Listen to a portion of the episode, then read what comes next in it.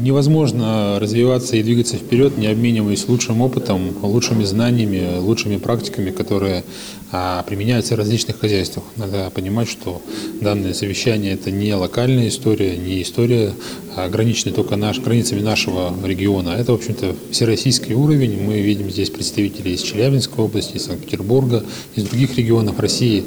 А это говорит о том, что проблемы мясного и а, молочного животноводства на сегодняшний день актуальны, и без а, постоянного общения друг с другом, без, без сверки карт, конечно, невозможно.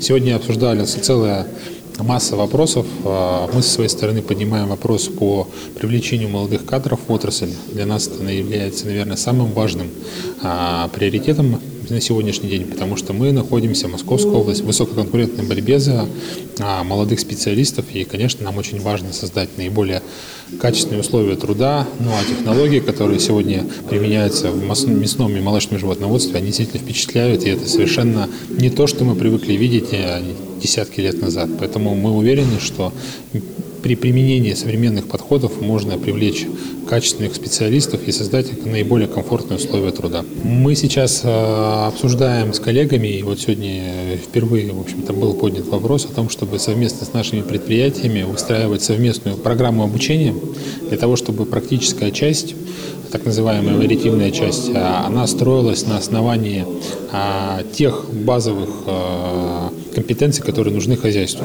То есть, условно говоря, если мы говорим о животноводстве, чтобы студенты обучались на том оборудовании, которым они будут работать, той технологии, которая будет работать.